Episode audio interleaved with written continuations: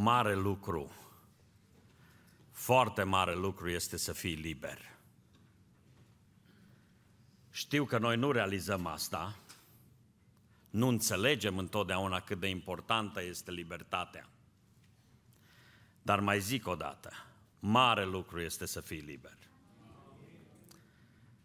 Știți că Dumnezeu l-a făcut pe om ca să fie liber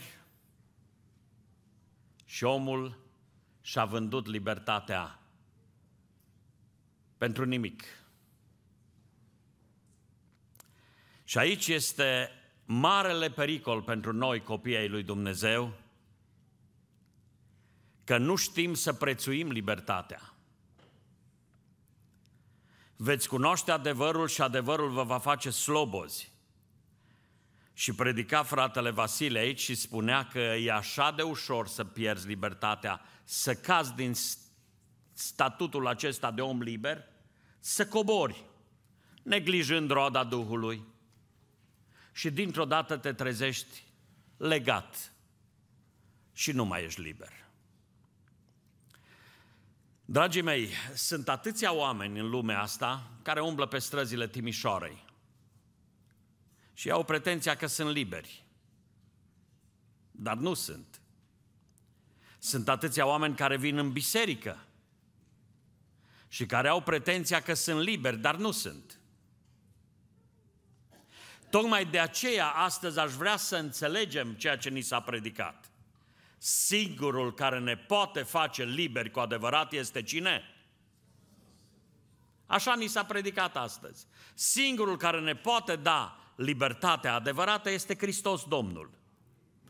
Adică, pentru ca să fii liber cu adevărat, trebuie să stai înaintea lui Dumnezeu. Trebuie să-L auzi pe Domnul vorbind, să rămână cuvintele Lui în tine, să cunoști astfel adevărul și adevărul acela te face slobod. Din păcate, dragii mei, cred că fiecare ne putem măsura libertatea pe care o avem. Și din păcate vom constata că nu suntem întocmai liberi. De ce? Pentru că fie ne-am pierdut pe drum dragostea, fie ne-am pierdut pe drum răbdarea sau îndelunga răbdare, ne-am pierdut pe drum bunătatea și așa mai departe, roada Duhului. Însă, dragii mei, astăzi aș vrea să vă chem să învățăm să prețuim libertatea. Nimic nu-i mai ciudat decât să știi că oamenii nu prețuiesc libertatea și când cineva nu-i liber, nu-i lasă nici pe alții să fie liberi. Știți că așa se întâmplă. Cine nu e liber, nu-l lasă nici pe altul să fie liber. Mi se pare foarte ciudat. Eu întâlnesc situații de tot felul tineri care vor să se căsătorească. Și poate că nu sunt atenți cum aleg. E drept ca părinții sau cei din jur să-i sfătuiască și să le zică, măi, vezi că nu te-ai orientat chiar bine. E normal să dai un sfat. Dar de la un sfat și până la a îngrădi libertatea cuiva, este o distanță. Știți dumneavoastră că Dumnezeu a respectat libertatea omului? Gândiți-vă în grădina Edenului. Dumnezeu a zis, ești liber, omule, să mănânci din toți pomii din grădină, dar ai grijă. Dacă tu vei vrea neapărat să mănânci din pomul acela al cunoștinței binelui și răului, îi bai. Domnul și-a permis să-l sfătuiască pe om. Și-a permis să-i arate ce e drept.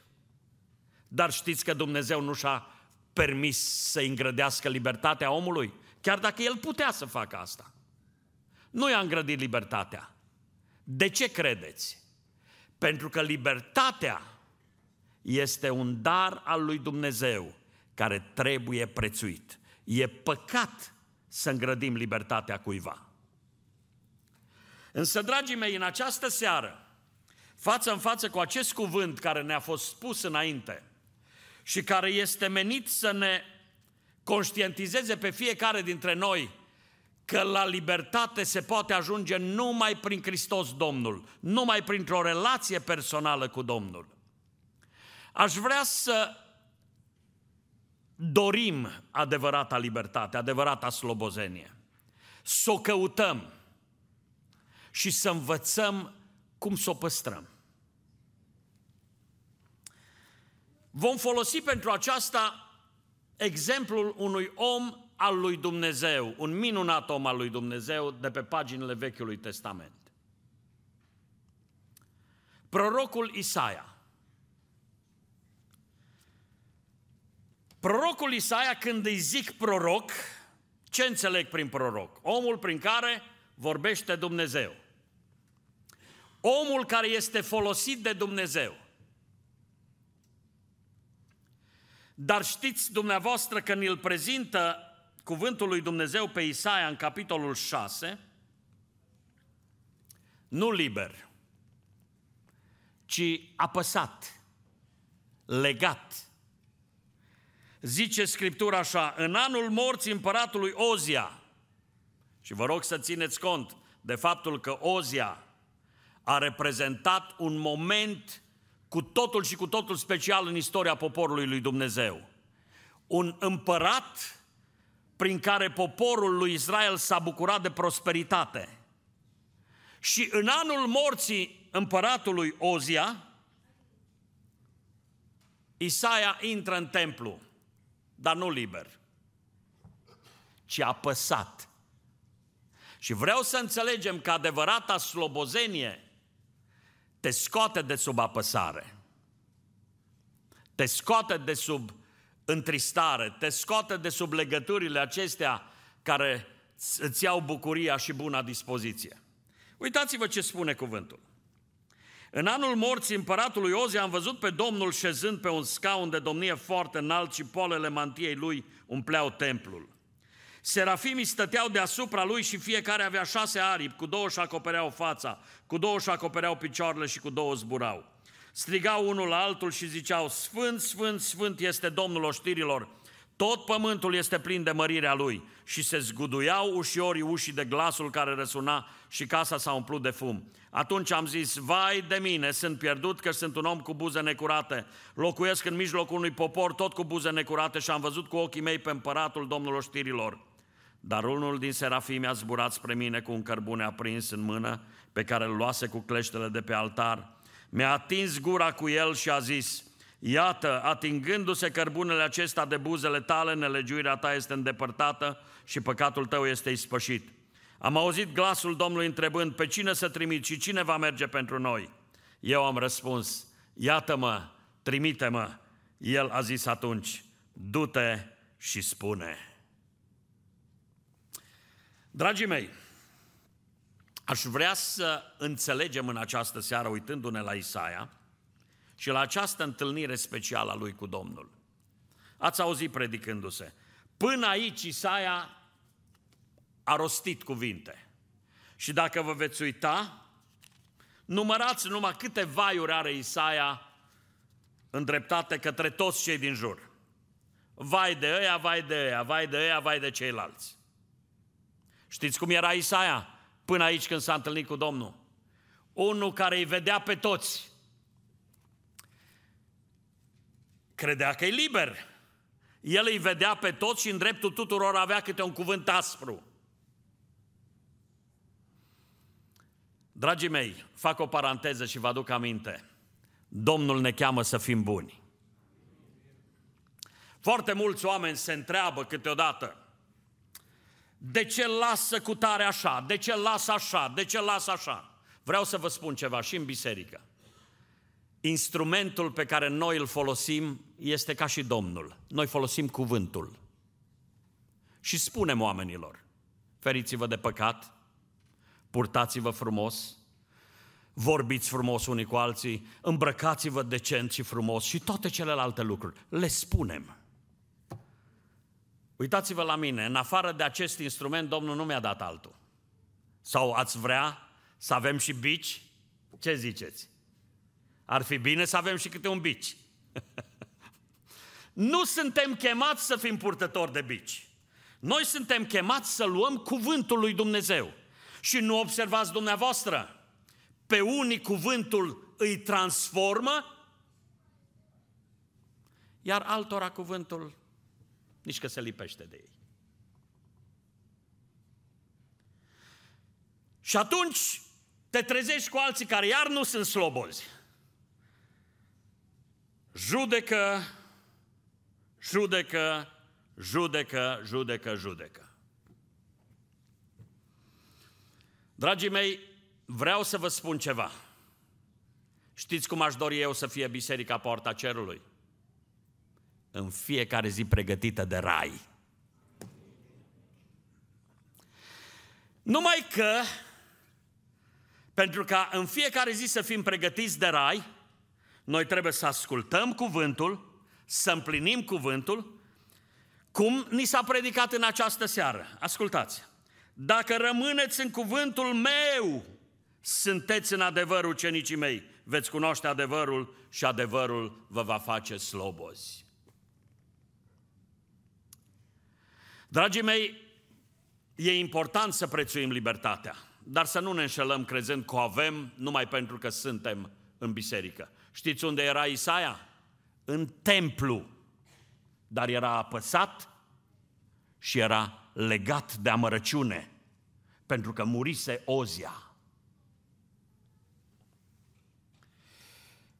Scumpii mei, aș vrea însă foarte repede să ne uităm la Isaia și dacă fratele Vasile vorbea că sunt trepte ale căderii din libertate, îngăduiți-mă să vă spun că sunt trepte ale apropierii de libertate. Și mă rog lui Dumnezeu ca noi, cei ce suntem astăzi aici, să gustăm libertatea în Hristos. mă simt dator să fac o altă paranteză. Sunt alții care cred că sunt liberi în Hristos ca să trăiască ei cum vor. Ascultați-mă, cine e în Hristos rămâne în cuvântul lui Hristos. Acolo în Hristos cunoaște adevărul și acolo adevărul îi face liber și slobozi. Nu întâmplător Apostolul Pavel avertizează și spune nu faceți din slobozenie aceasta o pricină ca să trăiți pentru firea pământească. De ce? Pentru că atunci nu mai e slobozenie când o folosim pentru firea pământească. Nu mai e slobozenie, ci suntem legați de firea pământească, cum ni se aminte astăzi aici. Însă uitați-vă la Isaia, omul credincios. Mergea la templu, mai și prorocea. Dar a avut o zi în care Dumnezeu l-a purtat treaptă cu treaptă spre adevărata libertate. Știți cum s-a întâmplat asta? Ia uitați-vă. În anul morții împăratului Oze am văzut pe Domnul șezând pe un scaun de domnie foarte înalt și polele mantiei lui umpleau templul. Și uitați-vă, ceea ce am citit, fiți atenți. Știți cum începe drumul către libertate, către slobozenie adevărată? În primul rând, cu contemplarea. Puteți să ziceți cuvântul contemplare?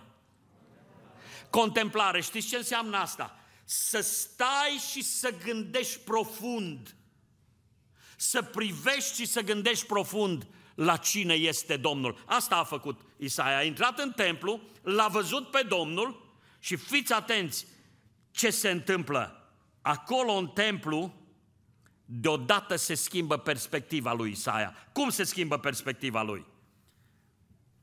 Îl vede pe Domnul așa cum este El.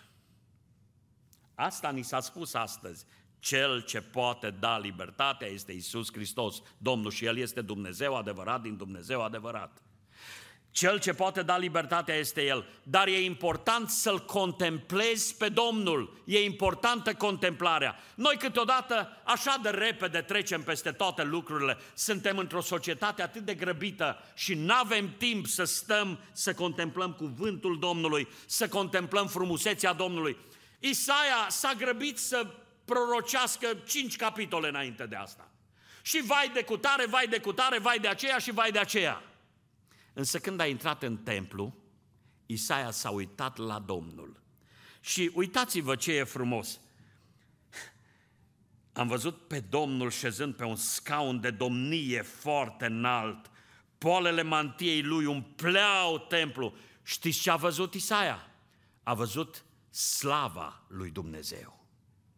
Tu trebuie să înțelegi, ca și mine de altfel, că stăm în fața unui Dumnezeu slăvit, acela este cel ce ne dă libertate și slobozenie. A văzut slava lui Dumnezeu, mai mult decât atât l-a văzut pe un scaun de domnie, ceea ce l-a făcut pe Isaia să înțeleagă că Domnul este cel ce domnește, este împărat, unul care stăpânește. De asemenea, o, cât de important este să înțelegi că Domnul este deasupra tuturor lucrurilor, că Domnul este cel ce stăpânește toate. L-a văzut de asemenea pe Domnul când îi se aducea închinare. A văzut serafimii, a văzut ființele angelice cum îi aduc închinare. Toate acestea contribuiau ca Isaia să poată să aibă o imagine clară despre Dumnezeu. Uitați-vă la capitolele anterioare din Isaia, faceți-vă timp acasă și citiți. Nicăieri nu este contemplat Domnul până aici, ci până aici El îi contempla pe alții și spunea, dacă vreți, uitați-vă, vai neam păcătos, popor încărcat de fără, fără de legi, sămânță de nelegiuiți, copii stricați, au părăsit pe Domnul, au disprețuit pe Sfântul lui Israel, i-au întors spatele. Vai, cetatea aceea necredincioasă cum a ajuns o curvă, era plină de judecată, dreptatea locuianea și acum e plină de ucigași. Ia să mai văd niște vaiuri din astea pe aici, că e plin de ele.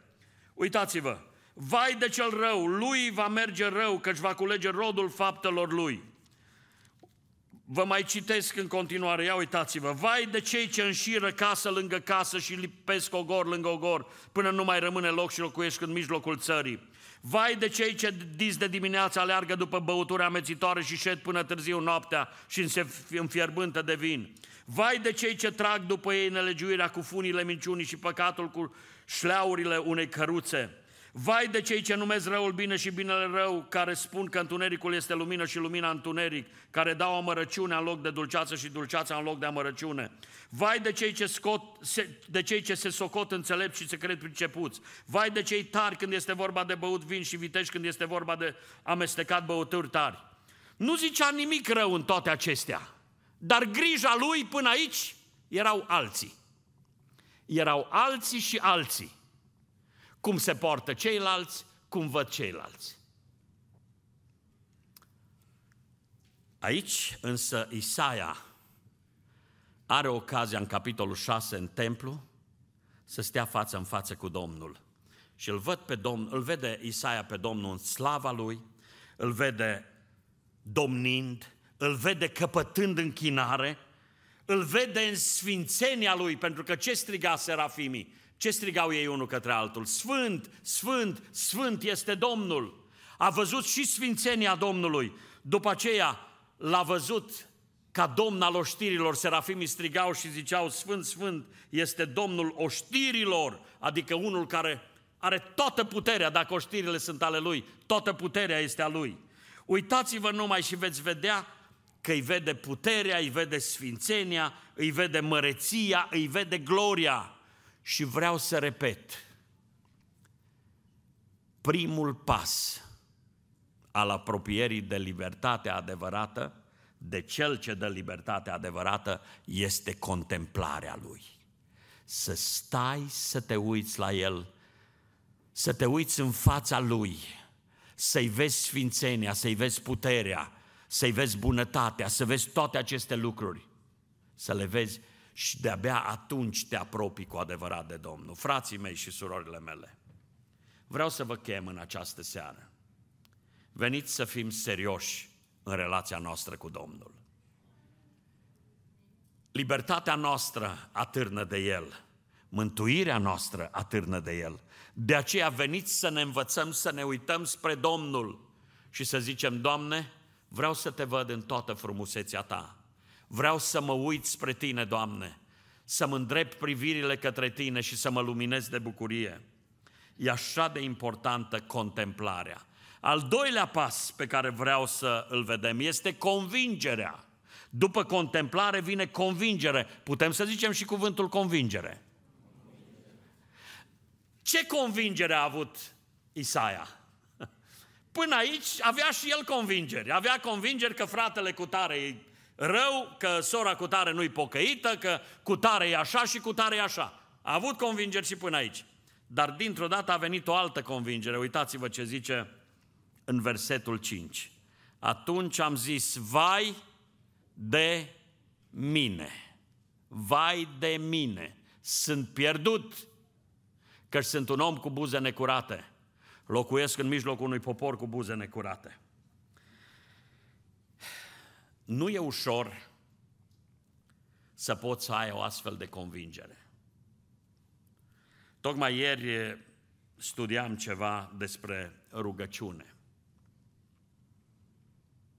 Și am ajuns la convingerea că oamenii nu se roagă cu adevărat lui Dumnezeu pentru că nu sunt convinși că au nevoi mari, mari de tot pe care numai Dumnezeu le poate rezolva. Vedeți, sunt oameni care zic ei, eu sunt păcătos, dar numai că se uită din când în când la știri și zice, stai că e unul care a omorât doi într-un parc. Ăla e mai rău ca mine. Sau stau ei și zic, da, eu sunt rău, dar știu, am auzit la știri că e unul care a omorât doi aici în Timișoara. Doi bătrâni, a omorât în casa lor. Ăla e mai rău ca mine. Câtă vreme te compari cu alții, inclusiv în biserică, te poți compara cu alții și zici, ăla e mai firesc decât mine. Eu sunt un pic așa mai duhovnicesc. S-ar putea să nu fie chiar așa. Ai grijă. Ai grijă că cel ce măsoară ce e duhovnicesc și ce este firesc e cel ce cercetează inimile. Noi nu le vedem chiar întru totul. E greu să ai convingerea aceasta despre tine însuți, să ai convingerea adevărată că tu ești păcătos. Dar uitați-vă, când Isaia l-a contemplat pe Domnul, el n-a mai avut loc că s-a uitat la Domnul, n-a mai avut loc să vadă și ălalt ce face și celălalt cum e. S-a uitat la Domnul și după aceea s-a uitat spre sine și dintr-o dată a fost convins că în raport cu Domnul, el este un om în dreptul căruia trebuie să zică vai. În raport cu Domnul. De ce credeți dumneavoastră că Pavel, apostolul, nici eu, în tinerețea mea, la un moment dat, nu, nu înțelegeam. Am zis, cum poate să zică Pavel despre sine, cel mai mare păcătos sunt eu? N-am putut să pricep, am zis, nu se poate. Apostolul să zică cel mai mare dintre ei sunt, sunt eu. Numai când am înțeles că Pavel nu se mai compara nici cu Chifa, nici cu cutare, nici cu cutare, el se compara cu Hristosul pe care îl contempla el. Înțelegem noi. Trebuie contemplare ca să ajungi la libertatea adevărată. După aceea e nevoie de convingere asupra stării tale. Uitați-vă la oamenii lui Dumnezeu. Știți când au fost toți convinși? Nu când s-au măsurat cu alții de prin adunare. Petru era odată la pescuit.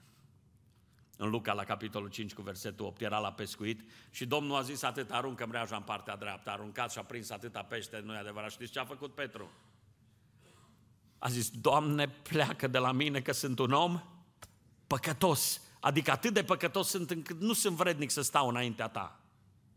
Uitați-vă la Apostolul Ioan în uh, Apocalipsa, la capitolul 1, cu versetul 17, când îi se arată Domnul lui Ioan, a căzut cu fața la pământ, s-a văzut un nenorocit, a început să se teamă și să tremure de frică. De ce?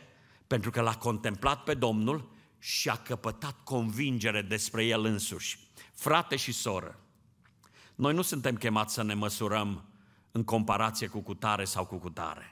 Noi suntem chemați să ne măsurăm în comparație cu Domnul. Și atunci de fiecare dată vom zice, vai de mine.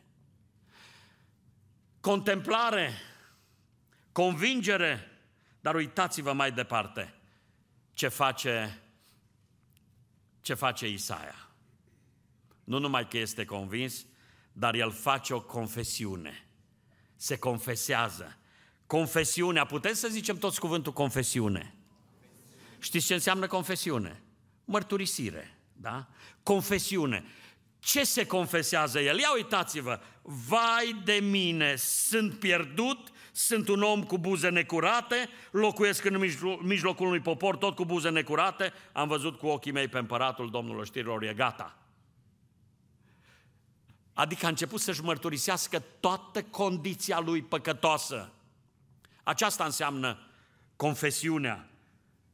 Mărturisește păcatul lui și atenție, nu-l mărturisește la modul general. Doamne, iartă-mă pe mine păcătosul și cu asta am încheiat. Iartă-mi, Doamne, păcatele. Nu, uitați-vă la el. Vai de mine, sunt un om cu buze necurate, zicea prorocul, care până aici a rostit cuvintele Domnului. S-a verificat și a zis, Doamne, sunt un om cu buze necurate. Adică și-a mărturisit păcatul vorbirii. Locuiesc în mijlocul unui popor tot cu buze necurate și-a mărturisit păcatul de a sta în anturaje păcătoase și greșite. Observați dumneavoastră, e o confesiune, o confesare în termeni concreți, în termeni specifici. Asta trebuie să fie rugăciunea noastră înaintea Domnului. Nu așa, Doamne, iartă și iartă mie toate păcatele mele, dar nici nu te apasă vreunul dintre ele, nu te doare vreunul dintre ele. Nu așa, dragii mei, ci în termeni specifici se rogă. Deci contemplare, convingere, confesiune și mai departe. Versetul 6 și 7. Ca să ajungi la adevărata slobozenie, iertați-mă, eu vreau să ținem minte, de aia suntem la studiu biblic. Unii dintre dumneavoastră care sunteți probabil așa mai sensibili veți zice, ce ne tot repetă fratele Nelu? Repet pentru că noi vrem să învățăm și repetiția e mama învățăturii. Întâi contemplarea lui Dumnezeu, după aceea convingerea asupra propriului păcat, apoi confesarea propriului păcat, mărturisirea lui și fiți atenți, urmează curățirea. Dar unul din serafimi a zburat spre mine cu un cărbune aprins în mână, pe care îl luase cu cleștele de pe altar. Mi-a atins gura cu el și a zis, iată, atingându-se cărbunele acesta de buzele tale, nelegiuirea ta este îndepărtată și păcatul tău este ispășit. Haideți să zicem toți și cuvântul curățire. Sigur.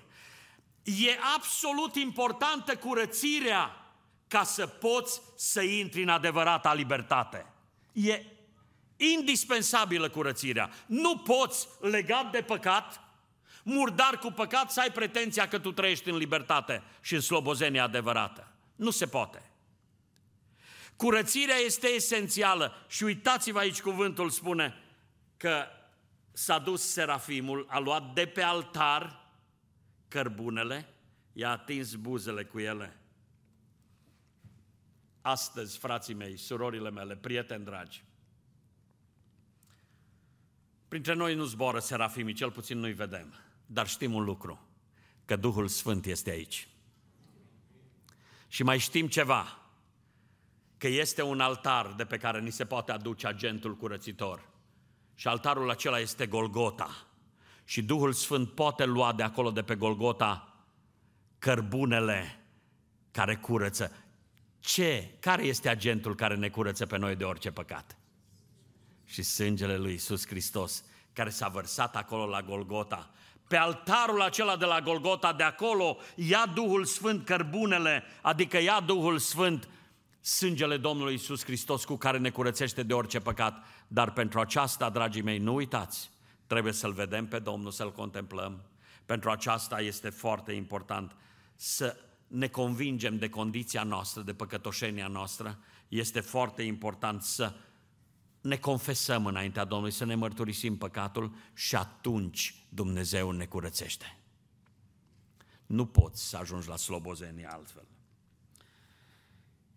După ce Domnul te curăță, și atenție, numai după ce Domnul te curăță, atunci Domnul îți face o chemare specială. Numai după ce Domnul începe să rupă lanțurile, lanțurile păcatului din viața ta, atunci îți face o chemare specială. Ia uitați-vă, versetul 8. Am auzit glasul Domnului întrebând, pe cine să trimit și cine va merge pentru noi. Este o chemare a Domnului și vreau să spun în termeni clar și categorici. Frații mei, scenele, microfoanele și amvoanele sunt foarte tentante, din multe rațiuni. Vreau să vă spun, din foarte multe rațiuni sunt tentante. Știți că în uh, piramida lui Maslow există nevoile esențiale ale oamenilor și una dintre nevoile lor este nevoia de semnificație. Omul vrea să însemne și el ceva, să fie și el ceva, să fie cineva. Numai că e o nevoie pornită din firea pământească. Și există tendința aceasta, oricine s-ar duce și ar zice, eram într-o zi aici și a venit cineva la mine, s-a apropiat de mine și a zis, pot să dau și eu un îndemn în seara asta? M-am întors, acum îl știam, îl cunoșteam și am zis, nu poți, nu poți. Po- poate mă veți judeca acum, adică dacă vrea omul să dea un îndemn. Dragii mei, eu știu că e tentant, dar dacă am ști ce responsabilitate e asta, mă tem că ne-ar trece tentațiile. Numai nu înțelegem. Nu înțelegem responsabilitatea. Domnul cheamă pe Isaia numai după ce îl curăță. Să nu uităm asta. Nu poți orice. Știți când e pagubă în lucrarea lui Dumnezeu? Atunci când oameni pe care nu i-a curățit Domnul, oameni care nu s-au întâlnit cu Domnul și cu sângele lui Hristos, care ne curățește de orice păcat, vor și ei. Că dacă nu-i pui uh, supărare, vor și ei să slujească, ba cântând, ba predicând, ba făcând una sau alta. Dragii mei, să dea Domnul, zic și eu, ca Moise, ca tot poporul Domnului să fie plin de proroci, să fie plin de predicatori și așa mai departe, dar înainte de toate acestea trebuie să fie oameni curățiți de Domnul. Chemarea vine după curățire. Am zis toți cuvântul chemare. Dacă nu, hai să-l zicem. Chemarea vine după curăție. Uitați-vă, pe cine să trimit și cine va merge după noi. Și vine un moment special care te conduce spre adevărata libertate. E momentul consacrării. Ia uitați-vă. Eu am răspuns. Iată-mă, trimite-mă. Deja mai curățit, Doamne, mai pregătit, Doamne, mi-ai arătat cine ești Tu, mi-ai arătat cine sunt eu, mi-ai primit mărturisirea păcatelor, mai curățit, mai sfințit, mai chemat, iată-mă, trimite-mă. Fiți atenți, înainte ca să zică Isaia, trimite-mă, știți ce a zis Isaia? Iată-mă. Vreau să înțelegem ceva. Dumnezeu, înainte de a ne vrea să slujim, El ne vrea pe noi înșine să fim mai Lui. Ascultați-mă, înainte de a vrea jertfele noastre, ne vrea pe noi să fim o jertfă. Aduceți trupurile voastre ca o jertfă vie, sfântă, plăcută lui Dumnezeu. Aceasta este din partea voastră o slujbă duhovnicească. Prima slujbă pe care o cere Domnul este să ne dăruim pe noi înșine Domnului. Doamne, ajută-ne la aceasta. Și apoi, în libertate de plină, Domnul vorbește, îl trimite și spune, ascultați-mă, el a zis atunci, du-te și spune poporului acestuia. De acum înainte, Isaia, tu nu mai prorocești mânat de ce vezi tu, de ce ți se pare ție, de ce gândești tu. De aici încolo ești liber să rostești, te pui doar ca și canal al Domnului și prin tine curge mesajul lui Dumnezeu. Curge cuvântul pe care îl trimite Dumnezeu. Ori aici vrea Dumnezeu să ajungem.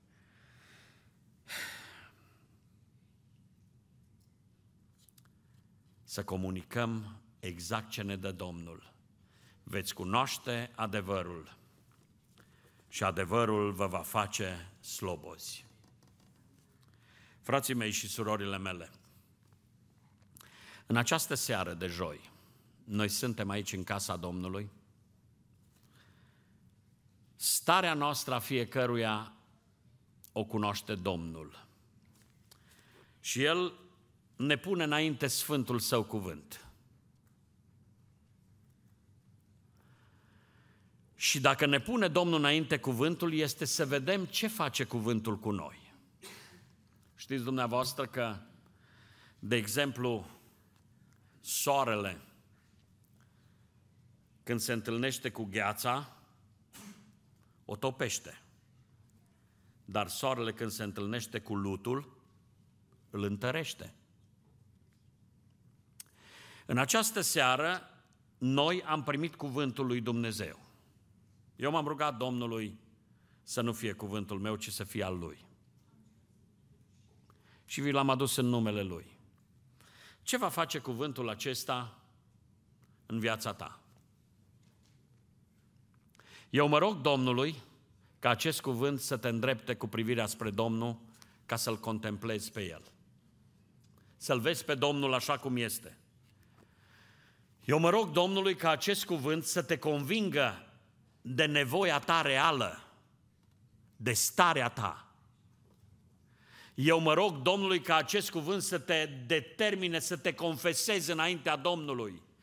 Apoi cuvântul acesta să te conducă spre curățirea pe care o dă Domnul prin Duhul Sfânt, prin sângele Domnului Isus Hristos. Mă rog Domnului ca acest cuvânt să te poartă de la curățire să auzi chemarea Domnului, apoi să trăiești momentul consacrării înaintea lui Dumnezeu și apoi să poți comunica liber cu Dumnezeu. Frate și soră, nu crezi că ar fi bine să stăm fiecare într-un moment de cercetare personală? Chiar dacă nu va fi zgomot în biserică, chiar dacă fiecare dintre noi tăcem înaintea Domnului, să avem câteva momente de tăcere în care să ne uităm la El, să-L privim pe El, să ne uităm la noi și să ne vedem pe noi și să înțelegem că Domnul trebuie să facă o schimbare în viața noastră ca să putem să avem adevărata libertate în Hristos. Haideți să stăm ridicați înaintea Domnului. Și vreau să vă chem față în față cu acest cuvânt care ne-a fost predicat în această seară. Am fost chemați să înțelegem cum este adevărata slobozenie, cum se ajunge la adevărata slobozenie, cum rămânem în slobozenia adevărată. Am fost chemați să înțelegem că suntem datori să facem partea noastră ca să ajungem la slobozenie. De ce să umblăm legați de cel rău? De ce să umblăm legați de firea noastră pământească? De ce să umblăm sub apăsarea vrăjmașului?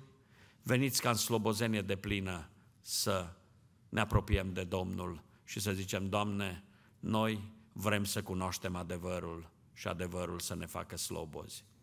Ne rugăm cu toții Domnului în felul acesta. Haideți dar să ne rugăm.